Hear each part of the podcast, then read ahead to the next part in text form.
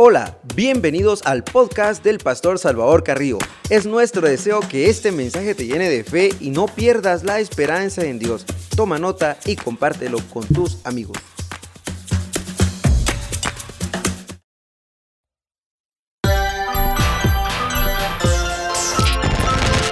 Lámpara es a mis pies tu palabra, mi camino es una espada de dos filos que penetra lo profundo de mi ser y conoceré la verdad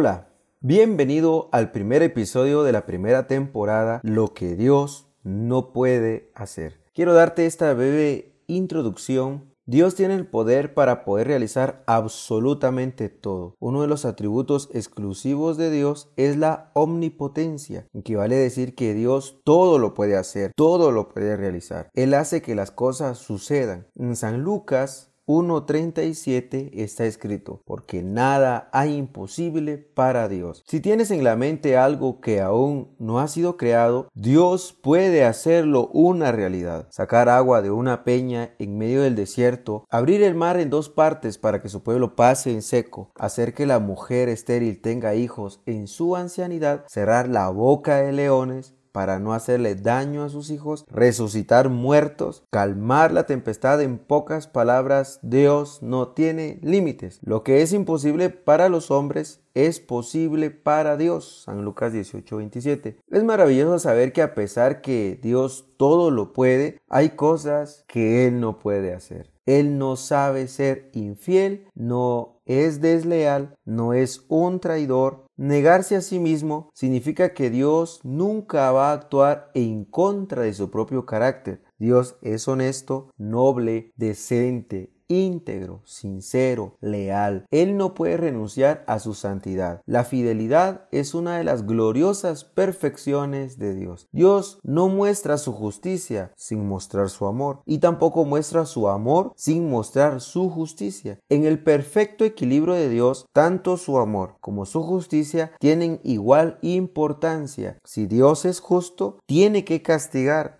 si Dios es amor, quiere salvar. ¿Puede Dios manifestar su amor por el pecador sin comprometer su justicia?